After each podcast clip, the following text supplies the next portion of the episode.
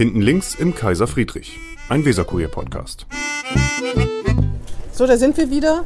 Vorne rechts, vorne links vom Kaiser Friedrich. Äh, dieses Mal äh, sitze ich nicht mit Wigbert Gerling hier, was ich natürlich sehr besaure, aber Wigbert Gerling ist in der Sommerfrische und wir haben adäquaten er Ersatz, nämlich Michael Brandt. Das adäquat stelle ich in Abrede. Wir haben hier adäquaten Ersatz, sofern das überhaupt möglich ist bei Wigbert Gerling, natürlich Michael Brandt, äh, Lokalchef beim Weserkurier und Mitglied der Chefredaktion, also mein direkter Kollege. Und uns Rede und Antwort steht Thomas Röwekamp. Herr Röwekamp war schon mal bei uns zu Gast. Das war eigentlich ganz nett, oder? Ich habe daran nur gute Erinnerungen, ja. Hallo Herr Richter, ich hätte gerne einen Kaffee. Ein Kaffee? Ein Cappuccino bitte. Ich lass krachen, ich nehme auch noch einen. Noch ein. Ohne Keks und ohne Zucker. Ohne alle. Ja? Danke. Lass krachen, noch ein Cappuccino, ohne Keks und ohne alles. Boah, da kommt er auch noch zu. Ähm, auf jeden Fall ähm, haben wir Sie aber nochmal eingeladen, weil ja jetzt die ganzen äh, Bundestagskandidaten bei uns antreten und da müssen wir Sie, damals waren Sie noch nur CDU-Fraktionsvorsitzende, jetzt Ja. sind Sie ja Bundestagskandidat und wollen nach Berlin. Deswegen haben wir gedacht, laden wir Sie nochmal ein. Herzlich willkommen. Ja, vielen Dank für die Einladung. So, Herr Brandt hat Fragen. Herr Brandt, An die Tafel. An die Bra Tafel, genau. heute Vormittag sind ähm, Senatorin Stamann und Senator Strehl, glaube ich, im Horner Bad und schauen sich dort den Sanierungsfortschritt an. Fällt Ihnen dazu was ein? Ja, wird Zeit, würde ich sagen. Ne? Ähm, mir fällt eher ein, dass Sie da schon mal baden gegangen sind vor geraumer Zeit. Schwimmen, würde ich sagen, nicht baden. Schwimmen. Mit Jens Eckhoff. Damals ist schon mal über die Badsanierung gesprochen worden. Äh, jetzt ist das Bad wieder sanierungsbedürftig und es ist nicht das einzige Bad, was sanierungsbedürftig ist. Ähm, Na, das Besondere war ja, dass die Mitglieder der Großen Koalition waren, der SPD in den Rücken gefallen ist, weil eigentlich sollte das Bad geschlossen werden. Das wollten die Horner nicht. Dann sind der Eckhoff und der Röwekamp, haben sich dann als die Retter des Bads hervorgetan, obwohl ihr Koalitionspartner, also obwohl was anderes vereinbart war. Was war das eigentlich? Über Nacht ein Sinneswandel oder wie ist es dazu gekommen? Oder hatten Sie solche Angst vor der nächsten Wahl? Ja, es ist, es, ich finde immer, man muss die Entscheidung, die man getroffen hat, auch immer noch mal in Frage stellen. Und beim Horner Bad war ich jetzt nicht im Detail dabei bei den Koalitionsverhandlungen, aber ich fand die Entscheidung einfach falsch, weil es gab eine ho hohe Akzeptanz für dieses Bad. Es gab eine Alternative zur Schließung, die wir dann auch am Ende realisiert haben, mit einer deutlichen Verringerung der Wasserflächen und Wassertiefen und dadurch eben geringere Betriebskosten. Und äh, außerdem gab es auch äh, einen privaten Sponsor, der bereit war, sich für dieses Bad zu engagieren. Und dann gab es einen neuen Sachverhalt und für den habe ich mich dann damals in die Wasserfunden gestürzt. Also in meiner Welt nennt man das unsicherer Kantonist. Da können sich ja die Kollegen in Berlin auf was freuen, wenn sie da mit im Bundestag sitzen. Zumindest bin ich nicht bequem und ich stelle auch getroffene Entscheidungen mal wieder in Frage, wenn ich sie nicht für richtig halte. Ja. Aber das ist für die Fraktion ja nicht so gut. Ich finde, statische Politik ist total langweilig. Ich finde, Politik muss sich immer selber hinterfragen, ob die An- Antworten, die mal gegeben worden sind, richtig waren.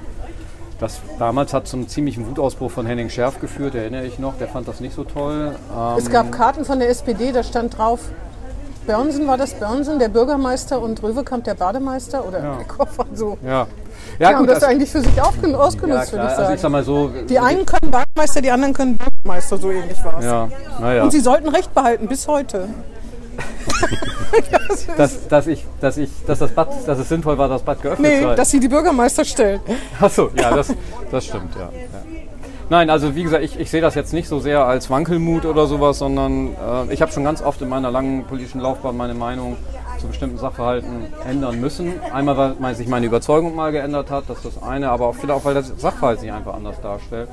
Und äh, nur aus Prinzip an Dingen festzuhalten, die man mal für richtig gehalten hat, finde ich, ist keine richtige Antwort. Dann weiß ich aber nicht so genau, we- wen ich da wähle, ne? Das wissen Sie schon ziemlich genau, weil das, das hat mir ja sogar der Bürgermeister in der Parlamentsrede attestiert, ich schon einen inneren Kompass habe, an dem Was? ich mich orientiere. Das hat Ja, er Ihnen da hat er mich attestiert. sogar verteidigt.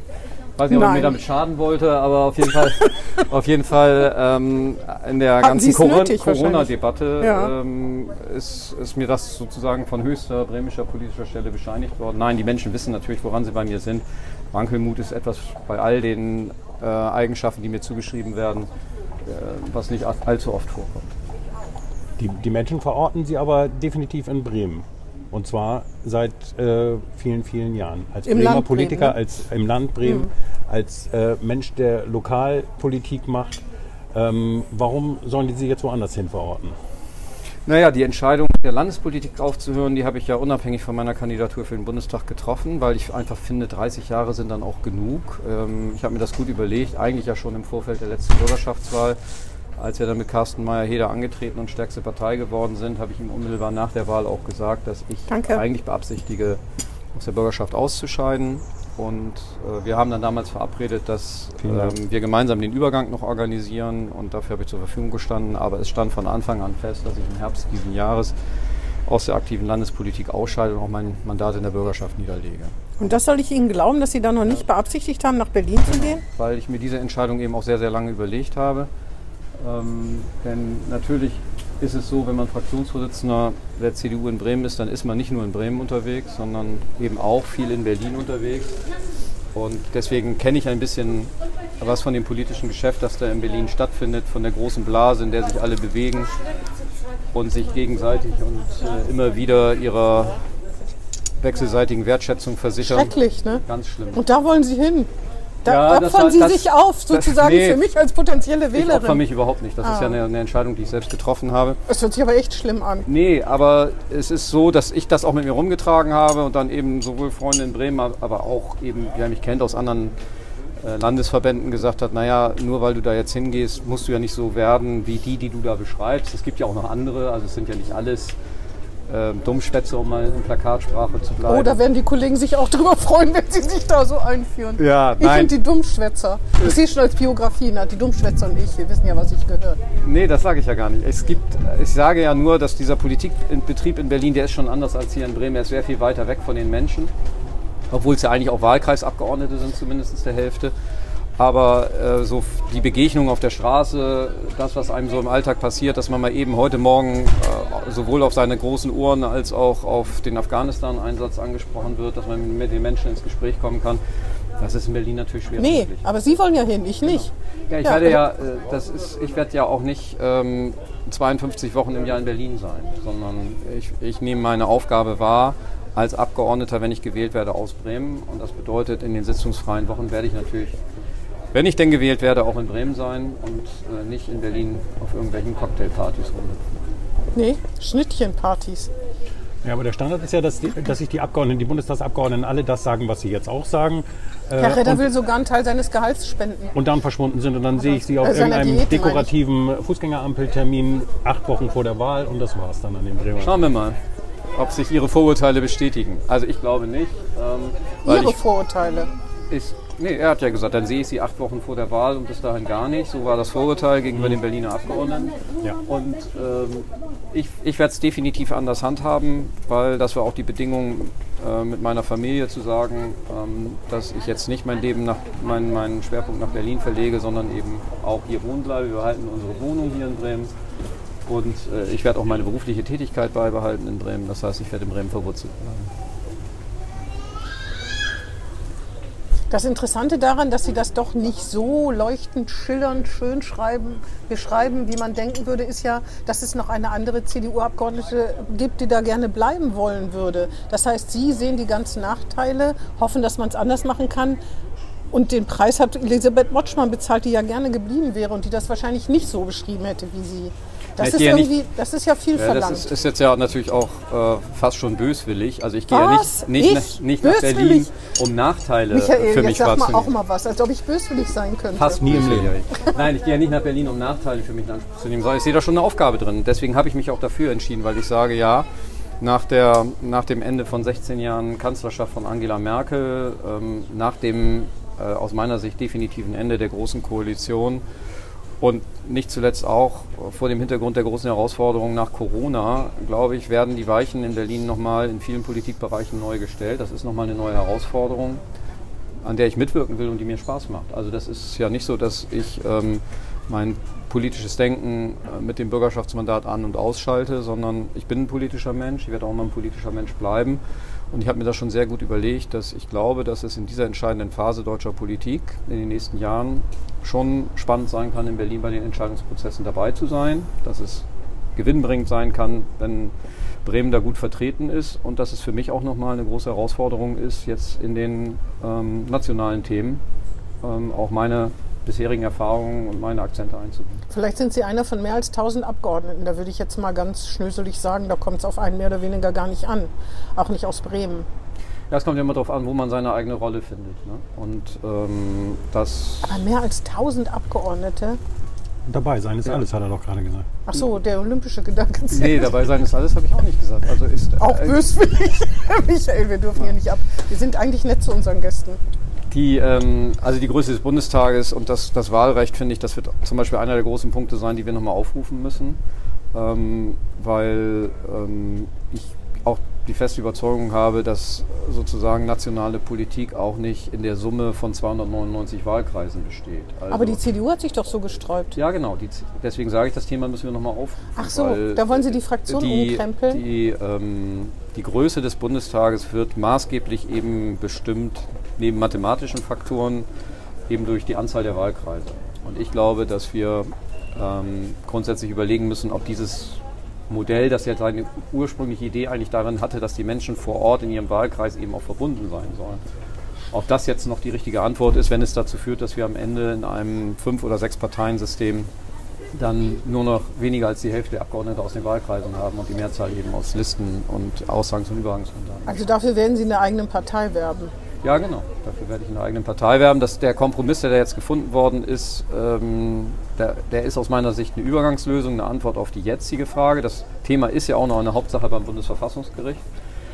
Und unbeschadet von der rechtlichen Frage bin ich der festen Überzeugung, dass wir diese Fragen nochmal grundsätzlich diskutieren müssen mit dem Ziel eben, dass am Ende nicht mehr als maximal äh, die 598 Abgeordneten, die der Verfassungsgeber sich damals eigentlich überlegt hat, als er die Wahlkreise geschaffen hat, dass die dann auch am Ende im Bundestag sitzen. Also das eine sind eventuell mehr als 1000 Abgeordnete, wo es auf den einen nicht ankommt. Das andere ist, Sie sind Jurist. Ich habe gelesen, bei der CDU sind 22,5 Prozent der jetzigen Abgeordneten Juristen. Da würde ich sagen, auf einen Juristen mehr wird es wahrscheinlich auch nicht mehr ankommen. Ja, ich will ja auch nicht gewählt werden, äh, weil ich Jurist bin, sondern ich will gewählt werden, weil ich Weil Thomas sind. bin und aus Bremen komme. Das ist Also weil Sie Bremer sind. Das ist, ihr, das ist will mich das, nicht was... in irgendwelche Schubladen sortieren lassen da. ähm, Ich sortiere Sie aber in Schubladen. Ja? Ja. Das ist schade, weil Sie mich eigentlich viel besser kennen als. Was? Sie müssen ja aber ganz viele unterschiedliche Schubladen haben und Sie müssen mich irgendwie ganz oft klonen oder aufteilen. In eine Schublade passe ich, glaube ich, nicht. Naja, ich würde mich, also als Bremerin denke ich, natürlich muss ich ja mich zwischen den bremischen Kandidaten entscheiden, aber im Großen und Ganzen denke ich, warum nicht Elisabeth Mutschmann? Ich meine, gut, sie tritt jetzt nicht mehr an, aber was kann man da besser machen in so einem riesigen Laden mit sehr vielen Juristen? Was soll dann ein Bremer Jurist unter 1000 Abgeordneten, was soll der da groß für Bremen rausholen? Also Da ist ja zum Beispiel ich schäme Frau mich nicht für meinen. Beruf, aber der, der ist für Nee, die Sie müssen Frage, sich nicht schämen, aber die Frage ist doch, ob warum man CDU gewählt wird, ist das völlig egal, was für einen Nein. Beruf man hat, finde ich. Das ist doch nicht Zufall, dass 22, dass ein Viertel der, der weil Abgeordneten Juristen viel, sind. Ja, natürlich, weil was macht der Bundestag? Er beschließt Gesetze beispielsweise. Ja? Das hat viel mit Jura und, und Rechtswissenschaften Aber und meinen Recht Sie nicht, tun, dass es ne? ein Querschnitt der Bevölkerung sein Doch, sollte? ich schon. Und Ja. wo sind dann die Arbeitslosen und die Kassiererinnen und die Erzieherinnen und die Pflegekräfte?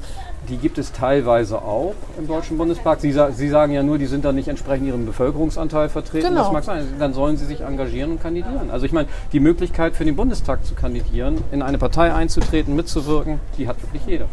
Ja, das ist natürlich jetzt ein bisschen einfach. Ne? Man muss ja das schon gewisse Privilegien haben, um das zu schaffen. Als. Pflegekraft sich nebenher noch politisch so zu engagieren, dass man das schafft.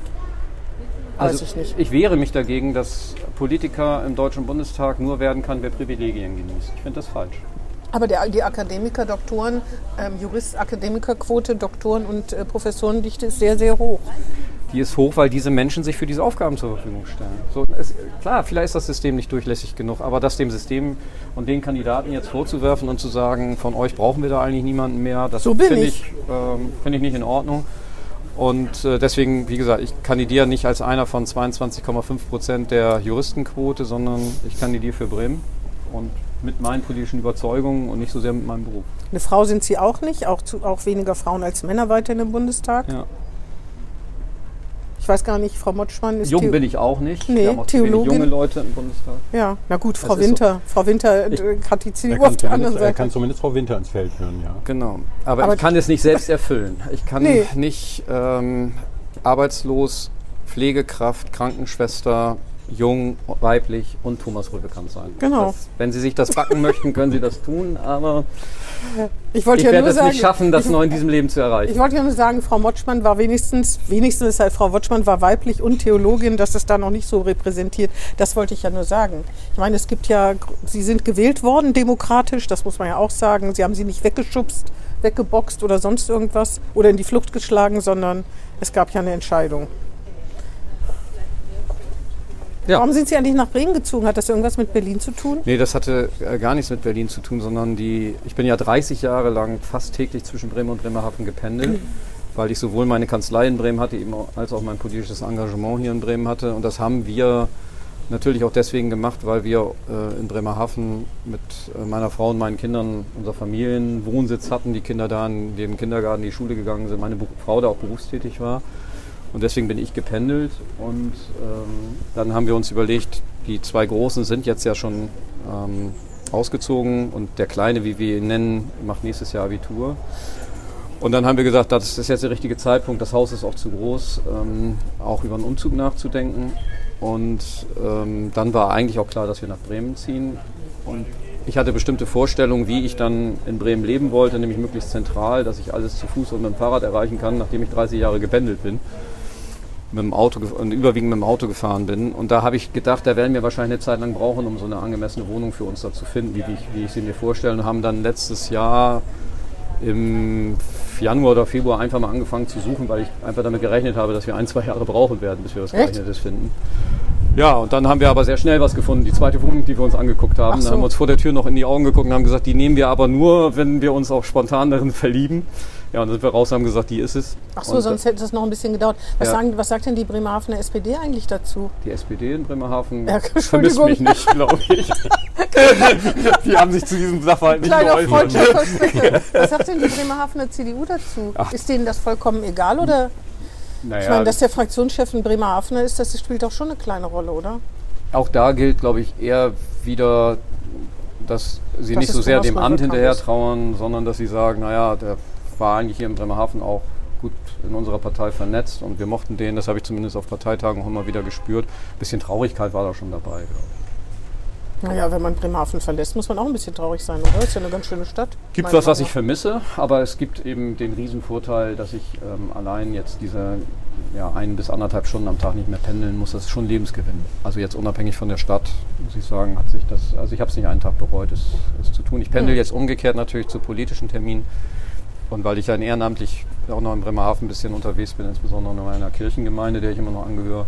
Deswegen fahre ich jetzt umgekehrt, aber eben nicht mehr ganz so regelmäßig und so häufig. Das mit der Kirchengemeinde haben Sie jetzt gesagt, um bei den ehemaligen Motschmann-Wählern nochmal eben zwei, drei Punkte abzugeben. Nee, das habe ich gesagt, um, um zu begründen, warum ich immer noch mal nach Bremerhaven fahre. Sie Aber wir können auch gerne über die bremische evangelische Kirche und mein Engagement in der Kirche sprechen, wenn Ihre Hörerinnen und Hörer das interessiert. Wenn Sie dazu noch Zeit haben, wenn Sie Abgeordneter in Berlin sind. Und Anwalt. Ja, das, Und Familienvater. das wird sich herausstellen. Bisher habe ich das alles immer mit ganz viel, also ich habe ja nie wenig zu tun gehabt und habe das immer einigermaßen unter den Hut bekommen und deswegen gehe ich davon aus, dass das in Berlin auch funktionieren wird. Auf jeden Fall ist der Unterschied, das haben Sie ja selber schon gesagt, Sie sind hier sind Sie, da sind Sie ein Nobody und hier sind Sie wer, ne? Das ist ja so. Ist das, ich meine, wer, wer Karriere macht, der muss ja immer ein bisschen eitel sein, ne? Ja klar, Eitel, Eitelkeit äh, gehört sozusagen zum, zur politischen Agenda eines jeden Kandidaten dazu. Äh, man muss das mögen, von Menschen wie Ihnen befragt zu werden und vom Weser-Kurier berichtet zu werden. Und äh, das, man kann nicht sagen, ich mache das ohne Medien und ohne öffentliche Aufmerksamkeit. Der Job äh, als Politiker erfordert ja eine, eine gewisse Aufmerksamkeit auf die Person und auch ähm, auf, auf die eigene Tätigkeit. Also das, So- so das ist klar. Aber dass ich jetzt sage, ähm, ich, deswegen muss ich immer Fraktionsvorsitzender in Bremen bleiben, weil die Leute mich in dieser Funktion wahrnehmen. Ähm, so wichtig ist es mir dann auch nicht. So richtig geschafft hat man es ja erst, wenn der Spiegel ein mehrseitiges Interview mit einem macht, ne? Wem das wichtig ist, der kann das daran Ihnen ist das messen. nicht ja. wichtig? Nee, mir ist das nicht wichtig. Also mir geht sowieso diese ganze Personalisierung von Politik ziemlich auf den Zeiger, auch in der Sie aktuellen machen einen total personalisierten Wahlkampf mit ihren abstehenden Ohren. Ja, weil sag mal, das, trotzdem bleibe ich dabei. Ich finde Personenplakate an sich überflüssig.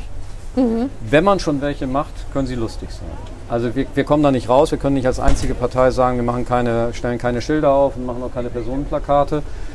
Aber äh, die Vorstellung, man könnte über ein Personenplakat einen Eindruck von der Person vermitteln und deren politischen Inhalten, die halte ich einfach für fehlgeschlagen. Und deswegen war eben unsere Überlegung zu sagen, okay, wir müssen da mitmachen, aber wenn, dann machen wir es ein bisschen anders als stark hanseatisch, sympathisch oder was da sonst so draufsteht. Äh, machen wir uns ein bisschen auch über den Kandidaten selbst lustig. Sie haben ja gesagt, es gibt noch ein zweites Motiv, wo Sie sich über sich selbst lustig machen. Wie sieht denn das aus? Was steht denn da drunter? Werden wir morgen enthüllen. Ja, das können Sie, können Sie uns doch wohl schon anvertrauen. Ja, also da steht drauf, lieber Klugscheißer als Dummschwätzer nach Berlin. Das passt ja ganz gut. Ja, eben. Die Ohren Also, passen ja auch gut, oder? Was, ja, das stimmt. Ob Sie wirklich gut zuhören, das weiß ich nicht so genau. Das kann ich ja nicht beurteilen. Es gab mal Menschen in Ihrer Partei, die hätten das abgestritten. Ich möchte jetzt keine Namen nennen. Deswegen, das weiß ich nicht, ob Sie so gut zuhören können. Ich kann sehr gut zuhören. Also, ähm, aber das bedeutet nicht immer, dass ich, und das finde ich ist auch ein großer Nachteil von Politikern, dass ich immer jedem Recht gebe. Genauso wie ich der Auffassung bin, dass äh, deutsche Politik nicht aus 299 Wahlkreispolitiken besteht, bin ich auch der Auffassung, dass der, die gesamte Gesellschaft eben nicht daraus besteht, dass jeder seine einzelnen Interessen durchsetzt. Und deswegen sage ich den Menschen auch ganz oft, wenn ich anderer Auffassung bin als sie, das wird dann nicht selten als Streit wahrgenommen oder als angriffslustig oder Wadenbeißertum oder manchmal eben auch als Klugscheiße. Aber ich, das finde ich eben authentisch. Also ich bin nicht derjenige, der jedem und jeder Meinung hinterherläuft, sondern ich bin auch jemand, der ähm, in, die, ähm, in den Meinungsaustausch rausgeht, äh, reingeht und mit seiner eigenen Meinung wieder rausgeht, weil er nicht überzeugt worden ist. Das gehört für mich auch dazu. Also ich gewinne wahrscheinlich keinen Publikumspreis als nettester Bremer, Nee. aber äh, trotzdem wissen die Leute bei mir, woran sie sind. Streiten sich denn gerne? Also jetzt streiten im Sinne von verbal die Klingen kreuzen. Ich finde, Streit gehört zu unserer Demokratie und damit eben auch zur politischen Tätigkeit dazu. Ja, aber machen Sie das gerne? Ja. Wenn Leute Ihnen auf Augenhöhe und Sie sich da Genau. so. Das vermisse ich auch ein bisschen in Bremen, in meinen Fraktionen, mit denen ich da im Wettbewerb stehe, finde ich, hat die Qualität der politischen Debatte stark nachgelassen. Und, Jetzt werden äh, Sie auch noch zu den eigenen Kollegen unfreundlich. Oh, Nein, oh, ich- oh. also wenn ja gut, wenn Sie Ihre Meinung sagen. Ich sage eben meine Meinung. Ich finde, ähm, die politische Debatte in Bremen war schon spannender. Ich meine, Sie berichten ja auch drüber. Ähm, und die war auch schon kontroverser. Und es hat tatsächlich auch ja, hin und wieder mal dazu geführt, dass man selber seine eigene Meinung nochmal hinterfragt hat, wenn der andere gute Argumente hatte. Sagen Sie mal ein Beispiel, wo sich von, wo Also sich mein, von der. mein, mein Schlüsselbeispiel ist eigentlich ganz am Anfang meiner politischen Karriere, da ging es um den Neubau eines Kindergartens in Bremerhaven. Und da war es auch schon so, dass der natürlich, äh, die, Fläche, die dafür in Frage kam, die hatte Nachbarn. Und die Nachbarn waren gegen diesen Kinderspielplatz, wie das so ist. Und trotzdem, da gab es damals einen Riesenbedarf für, für Kinderspielplätze. Und ich habe mich sehr dafür eingesetzt, dass dieser Spielplatz da kommt. Und am Ende der politischen Debatte in der Stadtverordnetenversammlung in Bremerhaven kam der Stadtbaurat zu mir und sagte, also ich merkte schon in der Debatte, dass Menschen überzeugt hatte aus anderen Fraktionen. Und dann wurde das Thema nochmal aufgerufen. Ich meine, der Spielplatz ist bis heute nicht gebaut worden. Aber ich hatte schon den Eindruck, dass es eine gewisse Offenheit für, für Argumente auch gegeben hat. Und, Herr Brandt ähm, fängt an, hier unruhig rumzurutschen, weil es fängt an zu regnen. Ich werde jetzt hier persönlich nicht nass, wie es bei Ihnen. Ich habe es genau über mir. Ah, aber du bist jetzt auch auch nicht nass, oder? Nee, jetzt Es äh, geht. so halb. Ja. Untenrum so ein bisschen. Wir sind ja nicht aus Zucker, wir drei, oder? Nein, Also weder Fall. wirklich noch im betragenen Sinn, wir halten das aus. Wir wollten aber vorhin noch, äh, wir haben das mit den Keksen noch außer Acht gelassen. Da wollte ich noch mal eben einmal drauf zurückkommen und auch vor dem Hintergrund der Wahlplakate. Ähm, es gibt so einen kleinen Werbespot von Ihnen, äh, wo Sie das mit den Süßigkeiten ansprechen, wo Sie nach Ihren Schwächen gefragt werden. ja, Ähm, der ist ja auch nicht gerade inhaltsschwer, dieser Werbespot, wenn man das ähm, nicht wirklich ein Schwergewicht, was das angeht. Und Sie sagen da, Sie hätten eine Schwäche für Süßigkeiten, das sei Ihre zentrale Schwäche. Entweder ist das geflunkert, wenn ich Sie so angucke, oder Sie sind extrem willensstark. Was von beiden? War jetzt eine gute Vorlage, ne? Und dass es die einzige Schwäche ist, würde ich auch noch. Und die einzige Schwäche, ja. auch noch Welche- welche fällt Ihnen denn so Ihre ein? größte. Ja, so gut kenne ich sie natürlich Ja, nicht. sehen. Aber wenn das Ihre größte Schwäche sind, dann sind Sie ja. Wie nennt man das? Dann sind Sie ja. perfekt. Ja, genau. Mr. Perfect aus Bremen. Nein, dann sind Sie ja nicht von dieser Welt. Nein, aber das, ich bin Auch ja gefragt worden, was ich, was ich, Abgründe haben. was, ja, was Ja. nach meiner Wahrnehmung meine größte Schwäche ist. Und bei Süßigkeiten kann ich wirklich nicht widerstehen. Ich esse sehr gerne Schokolade, ich esse gerne Eis, ich esse gerne Kuchen. Ich esse wirklich alles gerne, was Aber das süß ist ist. Und dann fahren Sie hinterher fünf Stunden Fahrrad. Und dann fahren Sie hinterher fünf Joggen. Stunden Fahrrad. Ja, ich, ich laufe viel. Also ich mache schon Sport. Ja. Ich achte insgesamt schon ein bisschen auf Ernährung, glaube ich. Das, das kann man auch sagen. Ich esse ansonsten sehr gesund, gebe ich auch offen zu. Aber Süßigkeiten ist immer, wenn ich mir vornehme, jetzt mal vier Wochen keine Schokolade zu essen, geht das schief. Das funktioniert nicht.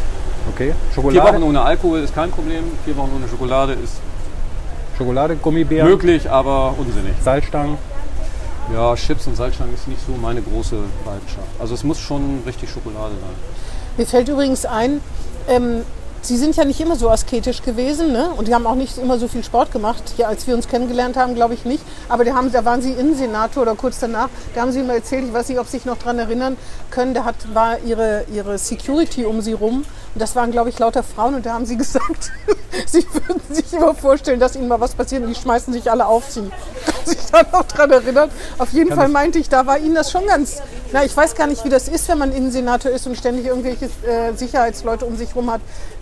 Jedermanns Sache ist es nicht, aber Ihnen hat das, glaube ich, ganz gut gefallen. Den Eindruck hatte man zumindest. Oder Sie Ja. haben. Nee, das ist also, es ist natürlich eine Und Einschränkung. die haben sich nie auf Sie geschmissen, ne? Nee. Es gab vielleicht mal eine knifflige Situation, weil das ja immer auch noch ein Unterschied ist, ähm, in welchem politischen Raum man sich bewegt. Also das, als CDU-Senator ist man natürlich insbesondere für die linke Szene noch stärkere Projektionsfläche als, als jetzt als ein sozialdemokratischer Senator. Insofern hat das sicherlich seine Berechtigung damals gehabt, aber genossen hat man das nicht, weil das ist immer mit Einschränkungen auch. Nee, nicht genossen, aber es hat Sie auch nicht richtig gestört, oder? Ich meine, Nee, immerhin kommt man da gleich immer mit fünf Leuten an und ist bedeutend. Ja, erstens waren es nie fünf und ich messe die Bedeutung eben auch nicht daran, mit wie vielen Leuten man unterwegs ist. Gibt es aber schon nur im politischen Raum, ne?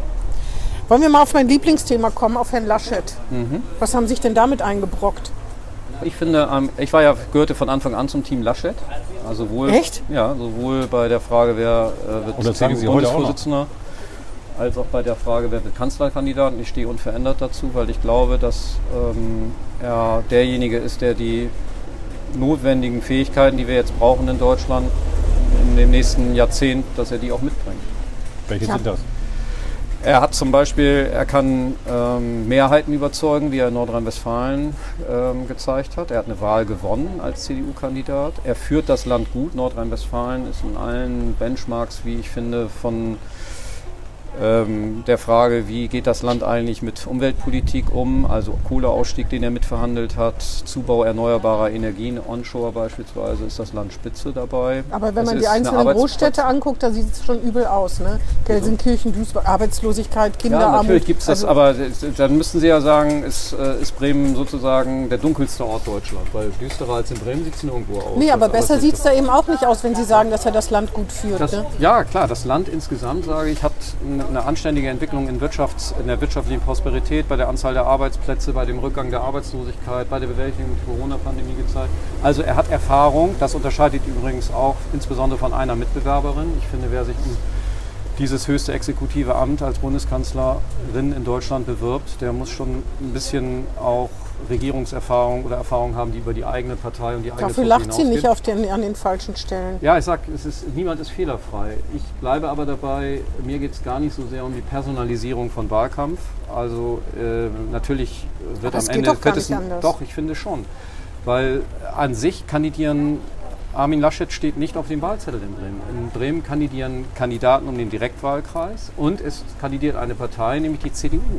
Und das ist eigentlich die entscheidende Frage. Wer führt Deutschland die nächsten zehn Jahre äh, sozusagen oder die nächsten äh, entscheidenden Jahre, die nächste Legislaturperiode ähm, in, dieser, in dieser schweren Zeit? Wird es eine bürgerlich geprägte Politik der Mitte bleiben, wie wir sie unter Angela Merkel jetzt 16 Jahre lang gehabt haben? Oder gibt es eine linke Revolution mit Rot-Rot-Grün? Ja, so, das aber- ist die Frage, die Aber nein, das, ist stimmt unabhängig einfach von den- nicht. Doch. Nein, das Angela. Merkel zum Beispiel steht für einen Erf- Erfolg der CDU. Angela Merkel als Person, aber Ja. ganz, da, da ist nicht von der CDU Ja, aber erinnern Rede. Sie sich noch, als Angela Merkel Kanzlerin wurde?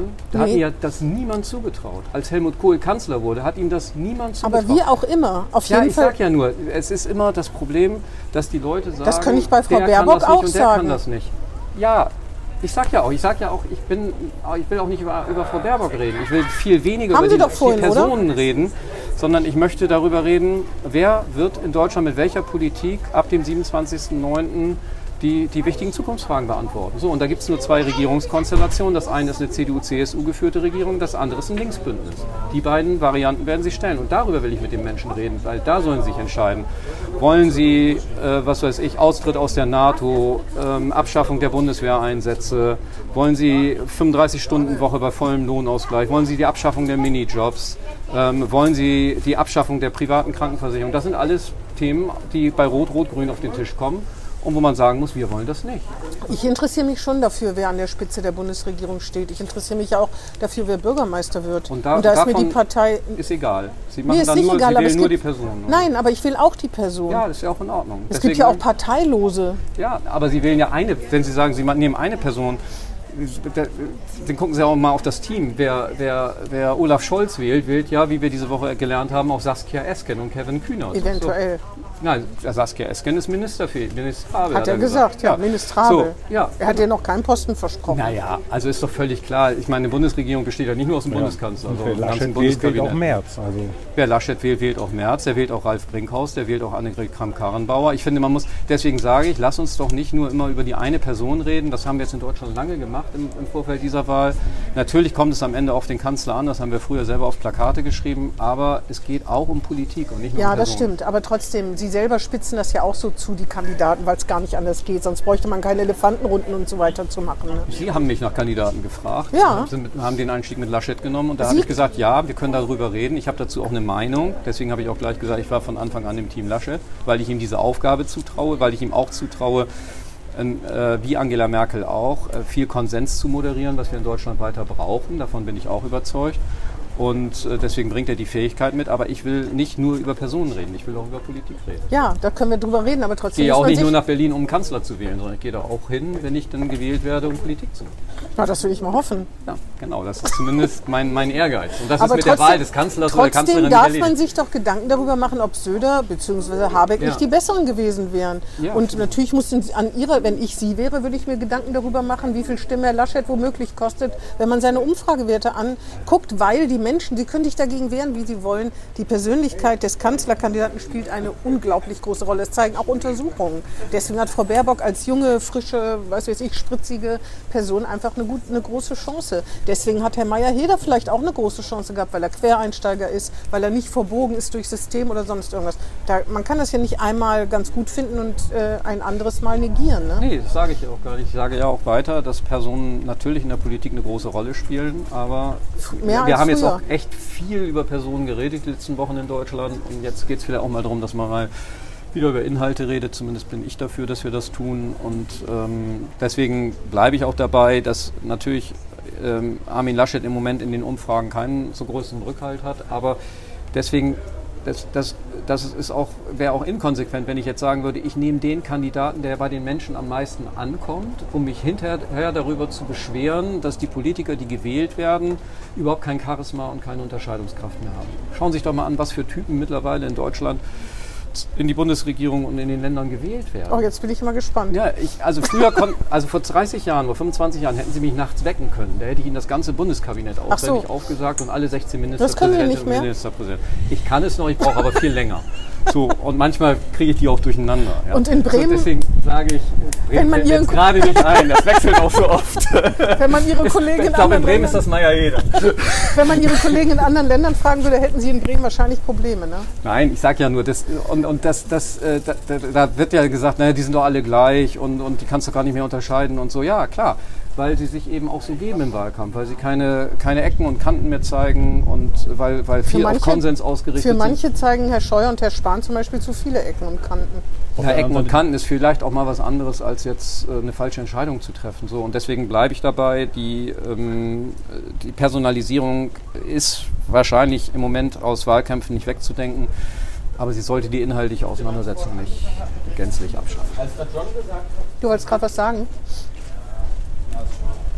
Nur, dass Parteien, die Volksparteien in den vergangenen 20 Jahren ja auch den Fehler gemacht haben, dass sie äh, Menschen, die angeeckt sind und die Ecken und Kanten gezeigt haben, ja nicht durch die eigene Konsensmaschine gelassen haben und nicht nach vorne gelassen haben. Also haben die Parteien jetzt die vergleichsweise gesichtlosen Politikerinnen und Politiker, die sie selber erzeugt haben. Ja, ist so. Wollen Sie eigentlich noch mehr werden als Bundestagsabgeordneter? Ich habe keine Karrierepläne. Also das, äh, Ihre Mitbewerberin, Frau Riglewski zum Beispiel, ja, Frau Kappert-Gonter hat sie auch versucht. Ich habe auch nichts dagegen, dass jemand noch Ehrgeiz hat, in politische Ämter irgendwie aufzusteigen, aber ich habe den Ehrgeiz nicht. Aber Sie wollen, wenn, wenn Sie gewählt werden, ich glaube, die Chancen sind relativ groß. Ne?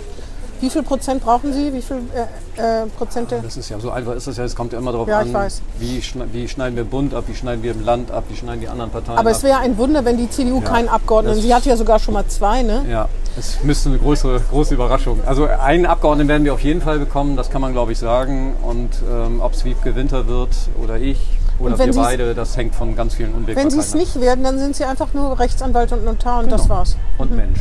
Und Mensch. Und Christdemokrat wahrscheinlich, vermute ich mal. Ne? Ja, das werde ich mein, mein Leben lang sicher bleiben. Ähm, dann äh, gehen Sie nach Berlin, aber da würden Sie auch bis zur Pensionierung bleiben wollen? Oder ist das wirklich nur ein Ausflug, mal gucken und dann sehen wir weiter? Weil Ihre Vorgänger, also Frau Motschon war es jetzt nicht so lange, hätte es auch weitergemacht. Herr Neumann war 380 Jahre oder so, 27, ne? Ja, aber Bettina Hornus war auch noch eine. Länger als Yeti oder so. Das Ja, aber wäre Frau mein Horn- Lieblingswitz immer gewesen. Länger als Lütti, genau. Aber Frau Hornhus wäre auch länger geblieben, wenn sie gekonnt hätte, glaube ich. Die ist- war ja auch ganz verdutzt, dass sie da gelandet ist, kann man ja fast so sagen. Ne? Also ich bin, bin ja überzeugter Parlamentarier und glaube daran, dass solche Mandate alle vier Jahre neu vergeben werden. Und äh, deswegen bewerbe ich mich jetzt um vier Jahre. Und dann kommt es ja auf zwei, zwei Umstände an. Erstens gehe ich selbst nochmal von mir aus mit der Bereitschaft zur Verlängerung nochmal an den Start und, und will meine Partei das. Das sind die beiden Dinge, über die reden wir dann aber in dreieinhalb Jahren. Na, sie hätten sich gerade erst eingearbeitet. Ne? Na, Frau aber das, Kappert-Gont aber hat gesagt, ist, am Anfang hat sie sich verlaufen, Ja. Öster, weil das halt so ein, dagegen ist die bremische Bürgerschaft natürlich sehr übersichtlich. da findet man höchstens das Damenklo nicht, aber sonst, oder das Herrenklo, Naja, das Damenklo. Ich habe bisher noch nicht nach dem Damenklo gesucht. ja. Doch, Das das, hat wurde doch- gewechselt. das hat gewechselt. Das, Das wurde das doch am Anfang vergessen. Ne? Nee, es wurde irgendwie gewechselt. Aber genau. es ist ja auch nicht so, dass ich da in Berlin jetzt völlig seelenlos bin, sondern ich habe da natürlich über die, die vielen Jahre schon viele Kontakte in die Bundestagsfraktion, in die jetzige Bundesregierung rein. Ich kenne da schon eine Menge Menschen. Haben Sie schon eine Wohnung gesucht? Nein, da bin ich abergläubisch. Besuchen Sie Ost oder West? Am Tag nach der Wahl. Mitte, Ich muss mal sehen. Prenzlauer Berg. Also ich, es ist so, ich, ich bin jetzt ja gewohnt, hier in Bremen ohne Auto zu leben. Und ähm, höchstens, wenn ich mal nach Bremen-Nord oder nach Bremerhaven muss, dem Auto zu fahren. Deswegen würde ich schon gerne auch in Berlin, wenn es denn so kommt, zentral wohnen und den Fahrdienst des Deutschen Bundestages zu versuchen zu vermeiden. Ich wollte gerade sagen, den Spruch nehmen. Dann haben Sie eine Bahncard 100, das ist auch gar nicht so schlecht, obwohl, na, die Bahn. Man muss Da dann auch wirklich Bahn fahren mögen. Das hilft auch nichts, wenn die Bahn nicht kommt, genau, oder große Verspätung oder so. Es gibt ja keine durchgehende, oder einen am Tag ne, zwischen Bremen und Ja, Berlin. morgens ganz früh. ne? Frü genau, früher gab es mal. Ähm, Mit dem bin ich früher mal gefahren, 7 Uhr 17 oder 6 Uhr 17 oder sowas. Der früher. Naja. Aber ich bin nach Berlin immer mit, mit der Bahn gefahren. Und ich finde, das ist gegenüber dem Auto auch konkurrenzlos gut. Selbst mit Verspätungen und ähm, Zugausfällen und sonst was ist das immer noch verlässlicher als mit dem Auto. Ich bin auf Ihre erste Rede gespannt. Gibt es irgendwas, wo Sie denken, äh, das könnte doch ein bisschen. Da habe ich schon Respekt zumindest vor. Das könnte. Naja, ich habe Das ist schwierig. Da muss ich mich erst. Meine, Sie sind, glaube ich, nicht der Typ zu, sonst würden Sie ja nicht plakatieren, lieber Klugscheißer als Dummschwätzer. Aber gibt es irgendwas, wo Sie denken, na, mal gucken, wie, ob das läuft? Oder Na, es gibt zwei, zwei, die zwei Sachen, von denen ich jetzt eben, äh, auf die ich gespannt bin, so will ich das mal sagen. Das eine ist jetzt die vielen Jahre als Fraktionsvorsitzender, da ist man natürlich eher inhaltlich breit aufgestellt gewesen. Also ich musste ja von Bildungspolitik über Sozialpolitik bis zur Baupolitik eigentlich ein bisschen was von allen Themen verstehen. Und jetzt gucken Sie, was Sie da abkriegen sozusagen. Und jetzt ne? kommt es darauf an, wo man sich eben engagieren kann. Ne? Was wollen Sie denn gerne? Naja, da denke ich natürlich auch im bremischen Interesse. Bisher gibt es so einen Bereich, der für uns ganz spannend wäre. Das ist äh, der zusammengebundene Bereich Wirtschaft und Energie. Das könnte für uns in Bremen und Bremerhaven natürlich spannend sein im Hinblick auf die Energiewende. Ich glaube allerdings, bei den politischen Konstellationen, die da Kriegen Sie drohen, Religion und Kultur nee, die da drohen, wird das nicht zusammengebunden bleiben. Was Also, wäre das Recht, das Schlimmste? Ich, Religion ähm, und Kultur? Nee, ach, schlimm, schlimm finde ich eigentlich gar nichts. Also das wäre so ein Bereich, der mich interessieren würde. Ich habe natürlich aus Bremen auch immer noch äh, Leidenschaft und Interesse an, an Haushalts- und Finanzpolitik. Das ist aber sehr, sehr begehrt, glaube ich. Ne?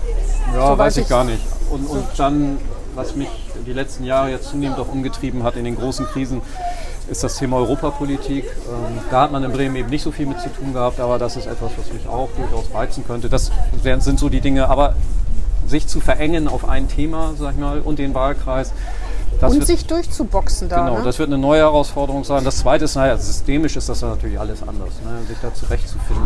Vielleicht müssen sie sich gar nicht durchboxen, weil den Bremern gibt man doch irgendwie dem kleinen Bundesland auch irgendwas ab. Ja. Denke ich mal, ne? Ob das immer so ist, weiß ich nicht, aber Naja, dann werden wir das werden wir dann sehen, sehen. ob sie sich durchgebissen haben. Ja. Herr Brandt, hast du noch eine Frage? Ich habe im Moment keine weiteren Fragen. Sie? Ihr Zeuge. Genau. Tja, ich könnte Sie noch fragen, ob Sie mich wählen, aber die Frage werden Sie mir nicht beantworten, also habe ich auch keine weiteren Fragen. Nee, äh, Herr Brandt hat Nee, am Anfang heißt gesagt, nein. Darauf Nein heißt antworten nein. wir nicht. Darauf antworten nicht. Herr Brandt wurde ganz am Anfang mal von hat er vorhin erzählt, von einem CDU-Pressesprecher gefragt, wo er denn politisch steht. Ja. Und darauf hat er geantwortet, in einigen Punkten linker als die Linken und in einigen Punkten konservativer als die CDU. Und ich das sage auf den Boden der so. Tatsachen. Auf die Tatsache. Genau. Gut, dann vielen Dank, dass Sie nochmal da waren. Wir Ja. werden das dann wiederholen, wenn Sie im Bundestag eingezogen sein sollten. Und dann ähm, versuchen wir mal die Realität an der, äh, an der Theorie zu, Das die zu- Praxis an der Theorie gegenüberzustellen. zu messen. Genau. Okay. Vielen Dank. Vielen Dank an Vielen Sie. Dank Vielen Dank. für die Vertretung. Herr Brandt wird äh, uns nochmal äh, beehren. Der junge denn Herr Gerling sozusagen. Herr Brandt wird es nochmal beehren, denn die Sommerfrische von Herrn Gerling dauert noch ein bisschen an. Die Haarfarbe ist die gleiche. Die Haarmenge ist unterschiedlich. Dann tschüss. tschüss. Tschüss. Das war Hinten links im Kaiser Friedrich, ein Weserkurier-Podcast.